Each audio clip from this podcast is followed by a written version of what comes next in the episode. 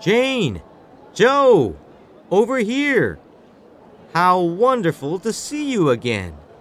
Hi, Hiro. Nice to see you again, too. And thanks for coming to pick us up. No problem. And welcome to Japan. How was your flight? It was long, but we were lucky to get through the immigration and the customs without any trouble. It took a while, though. I'm so happy to visit you in Japan. Now, how do we get to your house? Is it far from here? To my house? We're not going to my house. I'm here to take you to your hotel. Where are you staying?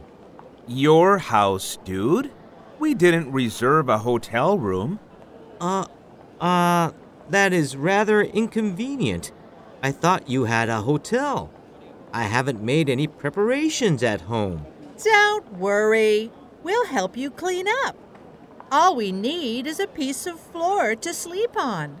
Well, that's all you're gonna get, because my whole apartment is only a tiny piece of floor. It's like a rabbit hutch.